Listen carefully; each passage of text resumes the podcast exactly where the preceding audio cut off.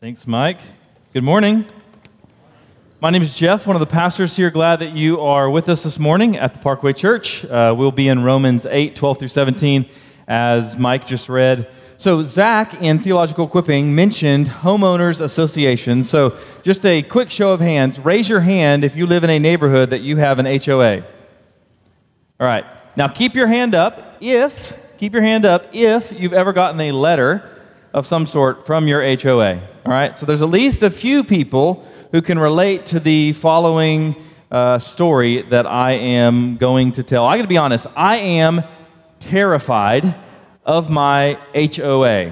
All right? I have no idea who they are, and yet they uh, wield this sort of sovereign power. They're super secretive, and yet they're super powerful, kind of like the Illuminati or the IRS or something like that. And, uh, and so I'm actually, I'm just terrified of them. At any moment, I feel like I'm going to get a letter. Now, my HOA is very, very strict when it comes to different regulations and violations and those kind of things, but they're also fairly gracious and generous whenever you write them back and ask for an extension. I mentioned the fact that they're generous in case any of you are actually in my HOA and I don't know it, or in case they're listening. I assume they're always listening to everything. So, um, I have gotten a, uh, a few uh, letters. I try to stay off their radar. I'm not doing a very good uh, job. My first time to ever get a letter was because I had a palm tree in my front yard. Uh, which I did not think fit, and I got a letter for taking it out of the yard, even though I thought I was doing them a favor. We live in McKinney. This is not Miami. There's nothing particularly coastal or tropical about my neighborhood, and so I assumed I was doing the neighborhood a favor, but apparently taking out that palm tree was just absolutely taboo. And so I got a letter saying either you replace the tree or you will face the wrath of the tree police. And, uh, and so that was my first letter. Since then, I've gotten a few different letters uh, for mostly just kind of aesthetic things re- related to my house. Most often, though, my uh, letters are related to weeds. Weeds are kind of like my arch nemesis, and, uh, and so I hate weeds. I try to get rid of the weeds in my yard. I try to get rid of the weeds in my driveway. I try to get rid of the weeds in uh, my sidewalks. And, uh, and they're just like that whack a mole game at uh, Chuck E. Cheese. I pull up one, and another one just pops up and kind of grins at me and laughs. And, uh, and so that's kind of my perpetual struggle. Now, in a sense, it would be really easy to get rid of all of the weeds. I could just burn my lawn. I could pour gasoline on the whole thing. I could just completely uproot the entire lawn, put down astroturf, put down play, uh, fake rocks and bushes, get an inflatable palm tree, since that's what we're going for in my neighborhood. Uh, I'd probably get a letter regardless. But uh, the challenge so getting rid of weeds is easy, but the challenge is how do you get rid of weeds without also getting rid of the good grass? And as that's the challenge when it comes to lawn care, that's also the challenge of this particular sermon, especially when we read a passage as we begin in, uh, in this text that says, For if you live according to the flesh, you will die. But if by the Spirit you put to death the deeds of the body, you will live. Some of us might hear that and not take it seriously at all. Some of us might come to church, we might try to give, live a good life, but we really don't love Jesus. We really haven't ever been regenerated. We've never really been born again. And so, the fact, though, that we come to church and we try to give a, live a good life, we think we have nothing to fear from this passage. Those people, if that's any of us in this room, those are weeds that need to be uprooted. But others, on the other hand, they might really love Jesus, and yet they hear this passage and they feel condemnation and shame and discouragement as a result of this passage. Because of this lingering sin in their lives, they think maybe it's talking about me when it says that uh, if you live according to the flesh, you will die. And so, how is it, how can we, uh, at the same time, how can we kind of uproot weeds of apathy and presumption without also uprooting the grass, the meadows, the pastures of assurance that Romans 8 is going to um, kind of plant for us. And I think that's only going to be possible by grace. And so I want to ask that we just begin in a word of prayer for God to be gracious to us this morning. As I often do, I want to ask just for you yourself to pray for yourself this morning that the Lord would give you an undivided and undistracted heart and mind. And then will you pray that for those around you as well, that the Lord would meet us collectively and corporately? And then lastly, would you pray for me, for boldness and faithfulness? So, Father, we're grateful for an opportunity to examine this passage this morning with uh, so many rich and profound truths for us. And I pray that uh, we might be encouraged, that we might be edified, that if there is anyone in this room uh, who uh, needs to feel deep conviction, that they would do it. Lord, that by your Spirit you would grant that, but that uh, we would not be discouraged or feel condemned. We ask these things because you're good and you desire good things for your children. So we ask in Christ's name, amen. We'll begin in Romans 8 12 through 13, which says, So then, brothers, we are debtors, not to the flesh to live according to the flesh, for if you live according to the flesh, you will die. But if by the Spirit you put to death the deeds of the body, you will live. So notice we begin with this uh, phrase, so then. Our text doesn't just kind of float freely in space, it's built into a particular context that we've been talking about over the past few weeks in chapter 6 and 7 and the beginning of chapter 8. Uh, in particular, in chapter 8, we've seen that believers have been set free. That we've been set free from sin, we've been set free from death, we've been set free from the Mosaic law.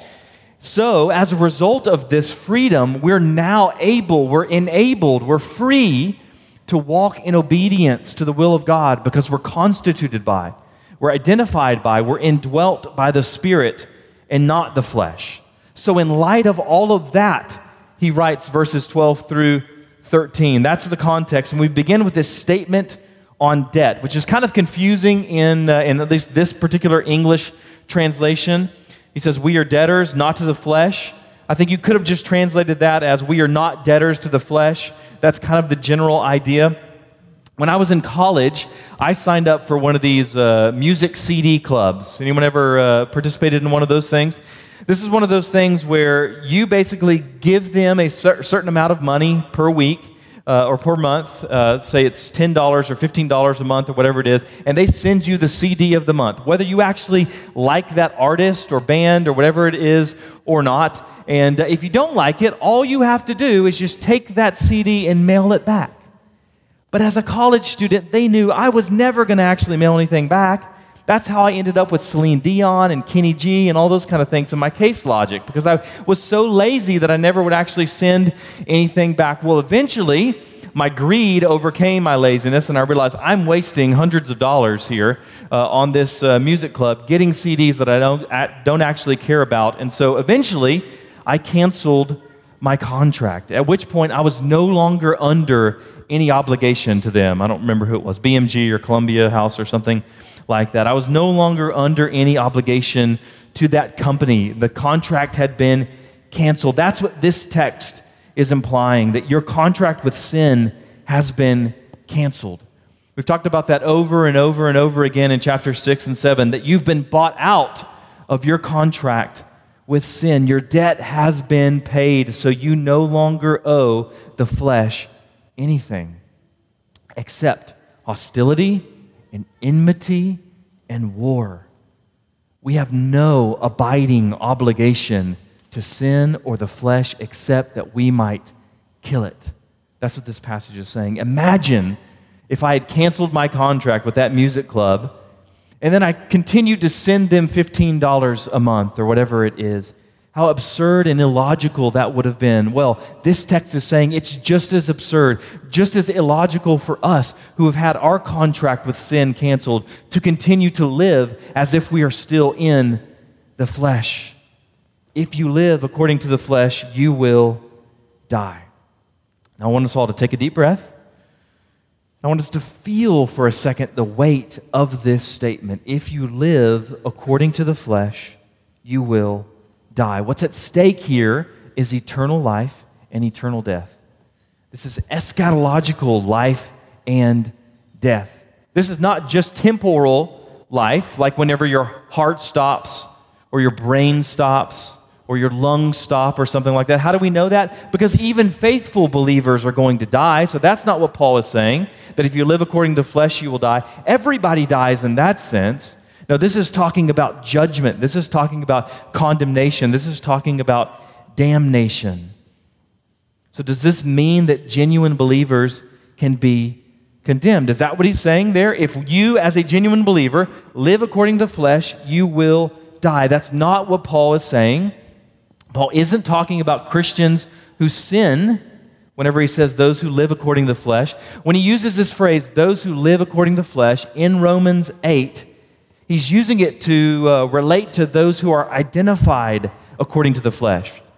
Those who are in Adam as opposed to those who are in Christ. We saw these two teams, those who are in Adam and those who are in Christ in Romans chapter 5. And so we see this sort of idea come up again here, he's talking not about those who are Christians who sin, he's talking about those who are still in sin, those who are still under the rule and reign of sin. By the way, you know what you call Christians who struggle with sin? Christians. That's all of us, every single one of us. So that's not what Paul is talking about here. He isn't saying that a genuine believer who just struggles with sin can be or will be condemned or will lose their salvation, but he is saying that genuine believers won't live this way. They will sin, but they won't live according to the flesh. Indeed, they can't live this way. If you live this way, whatever it means here when he says live according to the flesh, if you live this way, it's a sign that something is wrong, and you should have no confidence whatsoever that you are in the Spirit if you're not living according to the Spirit. You should have no confidence whatsoever if you're not walking according to the Spirit. If you have no love for Jesus, no hatred for sin, no growing love for the church, for worship, for the Bible, uh, for Bible study, for prayer, if none of these things are in you, if you're kind of just going through the motions, playing Christianity, playing church, those are all really, really bad signs that maybe you're not who you think you are. But if you hate your sin, even though you struggle with it, I'm not talking about you in this passage. Paul's not talking about you in this passage. The first part of this passage, when it says, Those who live according to the flesh will die, the first part of this passage is about your fundamental relationship to sin. Are you still in slavery? Are you still defined by your relationship to sin? Are you still identified by your relationship to sin? Those who live according to the flesh, those who are indifferent toward or even hospitable towards sin, thus demonstrate that they don't share in the Spirit, because the Spirit and the flesh oppose each other violently. So those who live according to the flesh will face eternal death. But he goes on from there and he says, But if by the Spirit you put to death the deeds of the body, you will live. The Puritans used the word mortification to, de, de, de, kind of describe this idea. When we use the word mortify today, it kind of means embarrass or humiliate, but that's not the original meaning. The original meaning is similar to like the word mortuary. Uh, or a mortician, uh, it means to put to death, to kill. So that's what he's saying here that we are to mortify, that we are to kill, that we are to put to death the, remain, the remaining impulses of sin. No one wrote on this topic of mortification, by the way, with the clarity and the brilliance uh, of John Owen. In fact, one of his most classic works uh, is called, called On the Mortification of Sin in uh, Believers. And one of its most famous lines is Be killing sin, or it will be killing you. Be killing sin, or it will be killing you. Think all the way back to Romans chapter 6 in that we saw this idea that we have died to sin. If we're no longer in the flesh, if we are in Christ, then we have died to sin. Romans 6, 1 through 2. What shall we say then? Are we to continue in sin that grace may abound? By no means. How can we who died to sin still live in it? So we've died to sin, and therefore we are to put it to death. The fact that you have died to sin theologically in Romans chapter 6 doesn't in any way negate or deny your responsibility to put sin to death in Romans chapter 8. In fact, the fact that you have died to sin is what empowers you and enables you to actually put sin to death. It's what makes it possible. As we've already mentioned before, Paul is not intending to give two different ways that uh, believers may live. Some super saints, some uh, you know Billy Graham types or something like that, they put sin to death. But the rest of us, just the average sort of amateur Christians or kind of normal Christians, we don't really put sin to death. That's not at all his point. In fact, that's the opposite of Paul's point. He's describing two entirely different types of people those who are in Christ and thus walk according to the Spirit and put to death the deeds of the flesh, versus those who are in Adam and walk according to the flesh and satisfy the desires of sin. Paul's saying, if you are a Christian, if you have died to sin, you have a responsibility to put sin to death. Sin is never truly satisfied, never satiated. It's always yearning, it's always craving, it's always lusting for more. There's no surrender when it comes to sin. There's no treaty or truce. The only response for you and for me is to kill it. Now, notice here the obligation that you have, the responsibility that you have. The text says that you do something. You put sin to death. Grammatically, the word you is the subject of the verb put to death. You have a responsibility to resist against sin. You have a responsibility to rebel against sin, to mortify it. This isn't something that just accidentally happens while you're sitting around eating Cheetos, playing Fortnite, or watching The Bachelor, whatever it might be. This is something that you must actively, intentionally, passionately, violently, purposefully pursue. When it comes to sin, there is no Christian passivism or passivity. You must kill it. How you do it is incredibly important. We're going to get to that in a second. But first, I just want you to notice that you have a responsibility and an obligation to do this. If you do not do this, it means you are not pursuing obedience. And you might not even be a believer. You have a responsibility and obligation to do this. And by grace, because you've already died to sin, you have the opportunity to do this. Unbelievers cannot do this. Unbelievers cannot submit. We saw that uh, a few verses back. But you can if the Spirit of Christ dwells in you. And not only can you, but you must. You will not drift into godliness. Now, we're going to get to the how, but first I want to talk about the when. Two things to note as it relates to when. When do you put sin to death? First, that this is an ongoing, lifelong command. This is an obligation that you will have until the day that you die. You are killing sin until you yourself are killed. You know how in, in a thriller, if you're ever watching some sort of uh, thriller, not like the Michael Jackson video, but like a movie in a thriller, when the killer is never really dead, you shot him five times. You dropped this huge anvil on his head. He fell 10 stories off a building onto some sort of stake and he's impaled on it. And yet, somehow, by the time you get to him, he jumps up. Not only is he still alive, but he also still has the sort of energy to be able to attack you. That's kind of the image of sin here. Sin is mortally wounded, and yet it's still enabled to strike out at you. So don't worry when it comes to killing sin about beating a dead horse. You are to kick it over and over and over and over again. Every single day of your life, you're killing sin. There's no one in this room who's graduated from or outgrown this command to kill sin.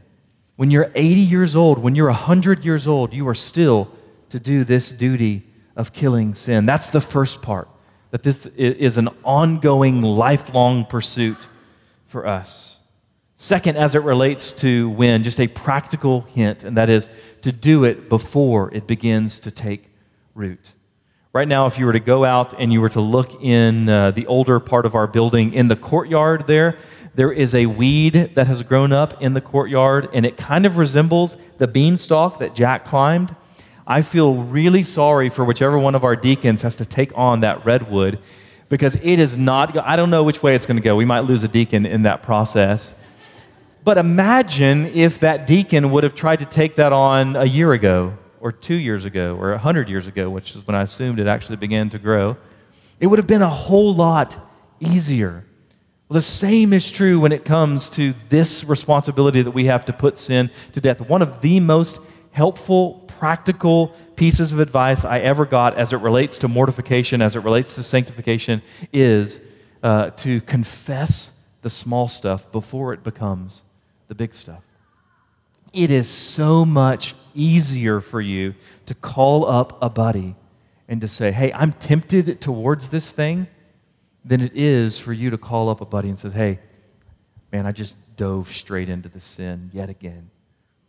If you're already indulging in some sort of sinful activity, you're already uh, addicted to pornography, you're already addicted to wine, you're already whatever it is, if you're already blowing up at your spouse, all those kind of things, by all means, confess it now. But the time to really confess it is long before it takes root. You see, if you confess the little seed, then it never actually begins to take root. So confess the small stuff before it becomes the big stuff. And you might find that in doing so, it never actually becomes big stuff. By pulling up the seed of sin early, it never has a chance to take root.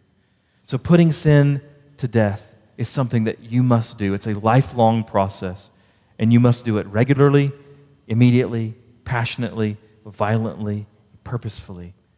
But you must also do it by the Spirit. Even more than you need to hear that this is your responsibility, and you do need to hear that this is your responsibility, but even more than that, you need to hear that you are utterly dependent on grace for this. You are utterly dependent on God's Spirit for this. God sanctifies you. You don't sanctify yourself. Some of you hear me say that you have to kill sin, and you instantly engage your mind towards legalism or moralism, which is just another sin, and you can't fight one sin with another sin. Killing sin is a bit like uh, plugging something into an electrical outlet. That outlet provides 100% of the energy and electricity. You don't provide any electricity, you don't provide any energy for that thing uh, to run whatsoever. Likewise, with sanctification, God provides all of the grace, all of the mercy, all of the energy, all of the electricity. God provides 100%. Sanctification isn't 50 50. And most of us would agree with that, but I think a lot of us think that it's 90 10. And I'm telling you, sanctification isn't 90 10, it's 100% God's grace. You don't sanctify yourself, you merely plug yourself in. Into what? Into the various electrical outlets that God has provided Bible reading, communion, community, confession of sin, worship, baptism, prayer, fasting, and so forth. The best that we can do is posture ourselves wherever it is that God has promised to move. And you know what biblically we find out? Is that even our posturing ourselves in that place is itself God's grace to us.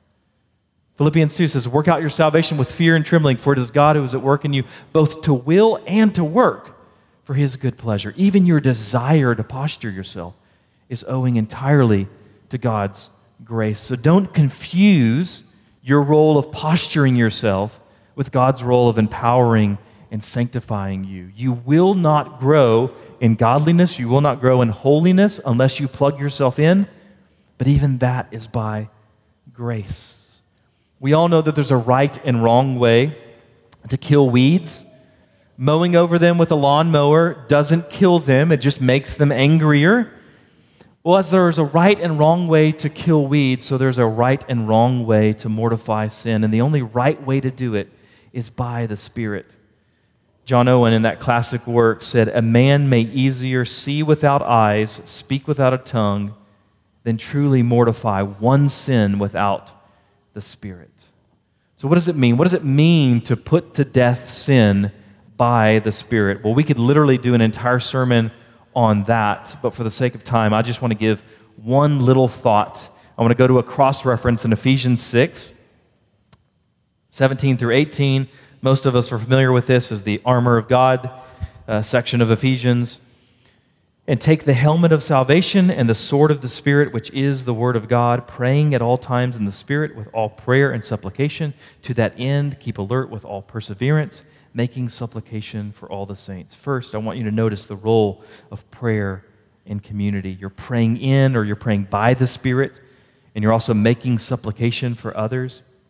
If you want to grow in godliness, if you want to mortify sin, you're going to need prayer and you're going to need community. To fight sin, you don't roll up your sleeves. You fall down on your knees in humility and in community, and you ask for grace. You ask for help. You do so in the context of the local church, which is God's base of operations for his mission of sanctification. So, prayer and community are essential in this battle. But notice the reference in Ephesians 6 to the sword of the Spirit. It says, Sword of the Spirit cross reference that sort of idea with Romans 8, which says, put to death by the Spirit. I think there's a likely correlation there between the sword of the Spirit and putting to death by the Spirit. What is this sword according to Ephesians 6? It's the Word of God. If you want to strike down sin, this is the primary weapon. Without Scripture, you don't even have a fully reliable way of knowing what sin is. Kind of like if you've ever seen uh, any of the Lord of the Rings and uh, Frodo gets his sword, which I think he calls Stinger or something like that, and it glows blue whenever in the presence of orcs. That's what the Bible is for us. It, grow, it glows and warns us of the presence of sin and temptation and danger, whether it's against lust or pride or greed or legalism or moralism or racism or laziness or apathy or fear or anxiety or whatever it might be. The Word of God is the weapon that you wield against it. Not cliches, not platitudes like God helps those who help themselves, not self help hints or good old American grit. That's like bringing toothpicks to this sword fight. We need the promises and the warnings of Scripture.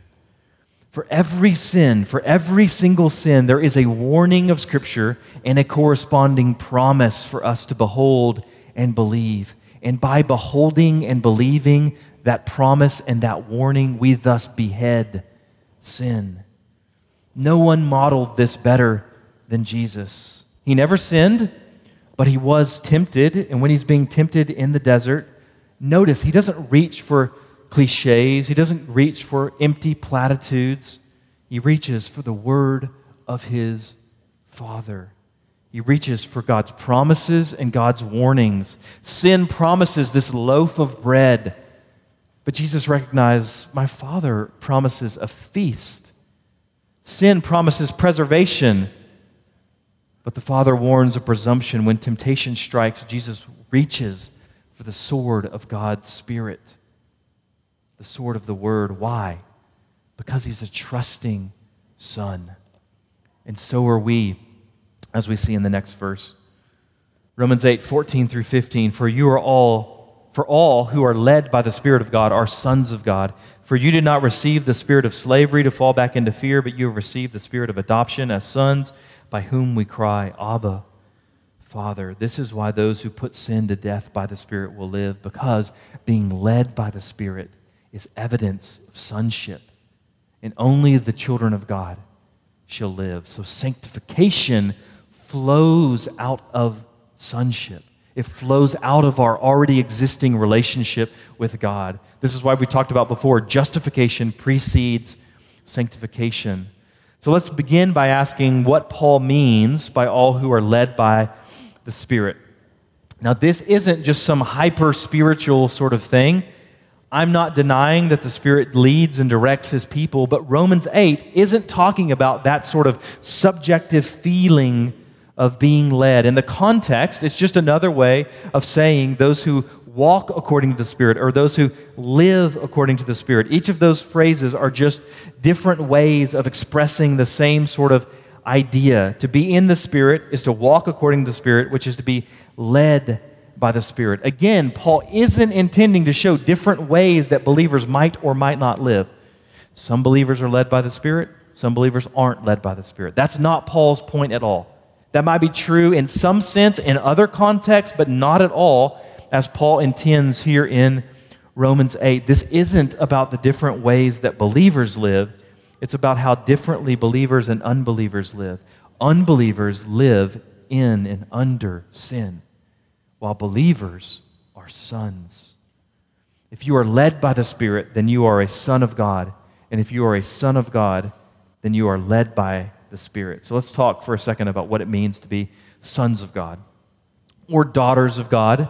Paul doesn't include that, not because he's just a big sexist or something like that. The reason that he doesn't mention that is because he wants to retain this unique imagery of union with Christ that we've talked about before in Romans 5, 6, 7, and into uh, chapter 8. In fact, this idea of union with Christ is going to permeate the entire New Testament. It's kind of the fountainhead from which all of the blessings uh, are going to flow to us. And so he wants to retain this imagery. Jesus is the true Son of God, capital S. So we are little s, sons of God. That's why he wants to retain this sort of imagery. Jesus is the unique Son of God who cried out, Abba, Father. So we are the lowercase sons of God who cry out, Abba, Father. And this concept of sonship is revolutionary. In fact, the great J.I. Packer once wrote in his famous work, Knowing God, you sum up the whole of New Testament teaching in a single phrase if you speak of it as a revelation of the fatherhood of the Holy Creator. In the same way, you sum up the whole of New Testament religion if you describe it as the knowledge of God as one's Holy Father, if you want to judge how well a person understands Christianity.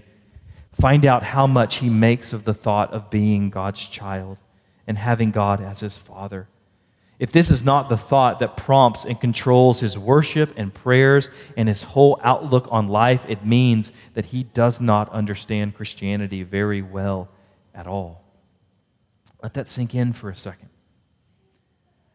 In 2008, I went to a pastor's conference in Minneapolis. The, past, the conference was called The Pastor as Father and Son. And during that conference, I listened to speaker after speaker after speaker describe the fatherhood of God. And there in Minneapolis, I realized I struggled mightily to relate to God as Father. Lord, King, God, Sovereign, Savior, these sorts of ideas made sense to me. I could even wrap my mind around them, maybe even wrap my heart around them. But the idea of God as fatherhood was somewhat foreign to me. So that set me on this path of really setting my mind to consider the topic of the fatherhood of God. I began studying scripture on this topic. I read books and articles and listened to all the sermons that I could find. You ever put a coin in a vending machine and nothing happens? You press a button and nothing happens whatsoever, and so you begin to shake the vending machine or you kick it or whatever it might be in order to really get that, uh, whatever it is that you're trying to get out of it, a Coke or some chips or something like that. Well, that's kind of what has happened to me a number of times in my life when it comes to certain doctrines. They're inserted in there. I'm a student, I've been to seminary, I've been a pastor for a while. This doctrine will be inserted into the vending machine of my heart, and yet for whatever reason, it doesn't fall. There's no fruit, there's no reward that comes from it. Well, this season for me was a season as I began to reflect upon the fatherhood of God. It was a season when that coin all of a sudden fell for the first time, and my life was changed. As I began to embrace the fatherhood of God, my grip on sin loosened. I've mentioned it before. It was this season which, uh, for the first time in my life, I experienced some degree of freedom in regards to my overwhelming, debilitating fear of public speaking. It was this season when I first felt truly free in, in regards to greater victory as it came to lust and fear and anxiety and pride. Now, I still struggle with all of those things, and yet my struggle is profoundly different now. In fact, I would say there is no area of my life that wasn't somehow affected by this season of contemplating the fatherhood of God. You see, there's this principle in, uh, in nature that we see, and that is that sons resemble their fathers. Sometimes that's a physical resemblance, sometimes it's a disposition or temper or the way they talk or what they're interested in or whatever it might be. Maybe it's their vocation. For thousands of years, if your father was a carpenter, you were going to be a carpenter. If he was a lawyer, you were going to be studying law. Sons take after their fathers. Well, likewise, our Father is holy. And so Scripture says that we are becoming like him. 1 John 3 2. See what kind of love the Father has given to us that we should be called children of God, and so we are. The reason why the world does not know us is that it did not know Him. Beloved, we are God's children now, and what we will be has not yet appeared, but we know that when He appears, we shall be like Him, because we shall see Him as He is. As we behold Him, we become more and more like Him. In beholding, we are becoming. So, Paul says that we are sons of God. If you love and trust Jesus, you are a son of God, but not through biological descent, rather through adoption, according to this verse. By the way, this really relates to what we talked about last week in theological equipping. Adoption is yet another sign of this grand, great doctrine, this reality of the doctrine of uh, election. We have a handful of kids in this room who were adopted. My dad was adopted, my dad's dad was adopted. And one of the interesting things about adoption is uh, adopted kids don't choose their parents, their parents choose them. Well, likewise, God chooses his children. In fact, that connection between election and adoption is made explicit in Ephesians chapter 1, verses 3 through 6.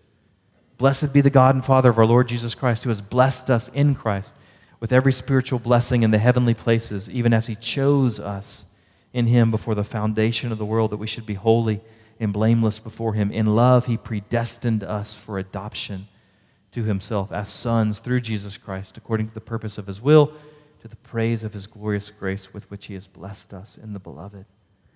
And because we are adopted, because we are beloved children, we cry out, Abba, Father, just like God's beloved Son.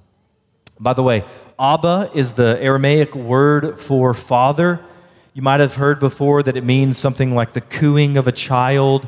Uh, you might have heard before that it means something like daddy, although most scholars would say that's probably a little bit too informal of a translation uh, of it. It is a term of intimacy, but not quite that uh, casual. Regardless, I don't think Paul's point here is to give us two different names or some sort of magical formula. His point is for it to connect in our minds with the same cry of Christ. As Christ cries out, Abba, Father, so we cry out, Abba, Father. This cry of Abba, Father, this exclamation of sonship, it becomes a distinctive badge, a shibboleth, if you will. You see, my daughter Larkin, she can call me dad, she can call me father, she can even call me daddy. But Judah Lee can't, and Haddon Hollis can't, and Taylor Brower can't. And every time he tries, it's really awkward for everybody.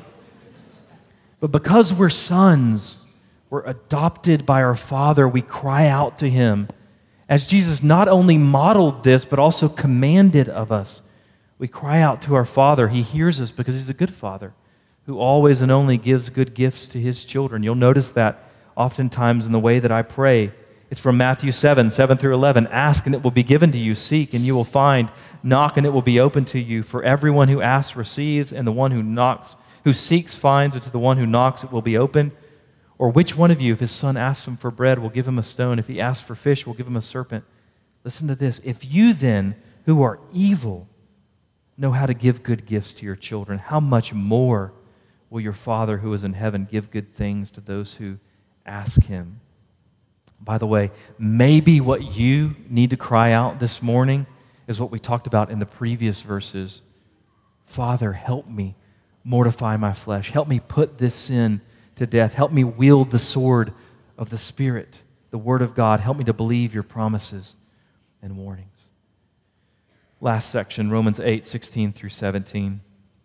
The Spirit Himself bears witness with our spirit that we are children of God, and if children, then heirs, heirs of God and fellow heirs with Christ, provided we suffer with Him in order that we may also be glorified with Him. Well, decades ago, when one of my uh, dad's relatives passed away, he left an inheritance for uh, my aunt and for my uncle, but not for my dad. The reason that he didn't for my dad was because my dad was adopted. He was not accepted.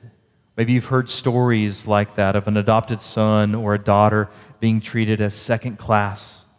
Well, that completely undermines the meaning of adoption, both in our culture and also in this sort of theological uh, usage. There are no second rate sons or daughters in the church. There are no stepsister Cinderellas forced to serve while the others feast. If children, then heirs. Adoption leads to inheritance. Why? Again, because of this reality of union with Christ. We are fellow heirs with Christ, but he is the true and rightful heir. Galatians 3:16 Now the promises were made to Abraham and to his offspring. It does not say and to offsprings referring to many, but referring to one and to your offspring who is Christ. You see Christ is the true offspring. Christ is the true heir, the one to whom all of the promises are made, which is why 2 Corinthians will say, For all the promises of God find their yes in him. That is why it is through him that we utter our amen to God for his glory. All the promises of God find their yes in him. Jesus is the heir.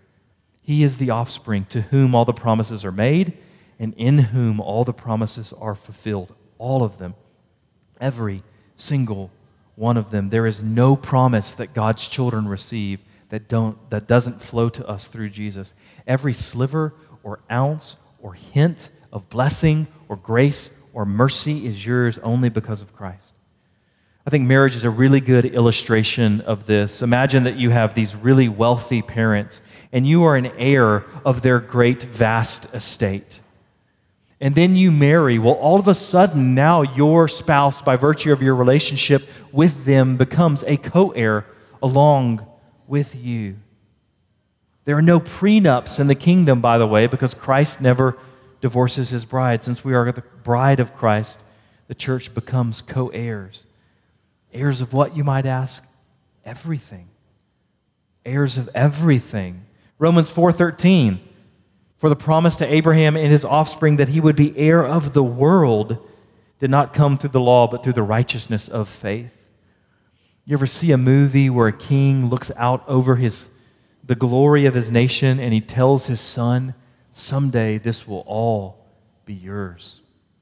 Or as Mufasa tells Simba, Everything the light touches is our kingdom. Well, that's what our Father does. He looks out over the expanse of the world and says, Someday this will all be yours. Every joy, every righteous passion and pleasure, everything noble and good, it is all ours in Christ. Someday it will be yours if you are a son and therefore put sin to death. And, by the way, if you suffer, which seems like a really, really hard turn from glory and inheritance to suffering. I just have one thought that I want to share as it relates to suffering, and then we're going to pick this up again next week. There is no glorification, there is no reward, there is no inheritance apart from suffering. It's one of the reasons that we here at Parkway are so passionately, so adamantly opposed to any so called prosperity gospel, which is no gospel whatsoever. Those who teach that if you just love Jesus, if you just have enough faith that you won't suffer, they're false teachers. They're heretics. There is a day coming when there will be no more suffering. But that day is in the future, and it will always be in the future until Christ returns and we're resurrected. That future day of resurrection and our present suffering is what our text is about next week. So I want to pray for us, and we'll pick it up there next Sunday. Father, again, I thank you for this text. I thank you for just all of the different heights within it the call for us to put sin to death, the reminder that we are sons and daughters of God, the reminder of future glorification, the reminder of our inheritance and our adoption, and also the reality of suffering. Just looking around the room, even as we pray, knowing that there are various tribulations and trials being experienced by our people. And so I pray for your grace and your mercy to them, Lord. Father, I pray that you would help us to believe that you are a good father and you give good gifts to your children, and that might be the foundation that might free us to be able to put sin to death and to experience sanctification as an outworking of our sonship. We pray these things because you're a good father and you give good gifts. So we ask in Christ's name. Amen.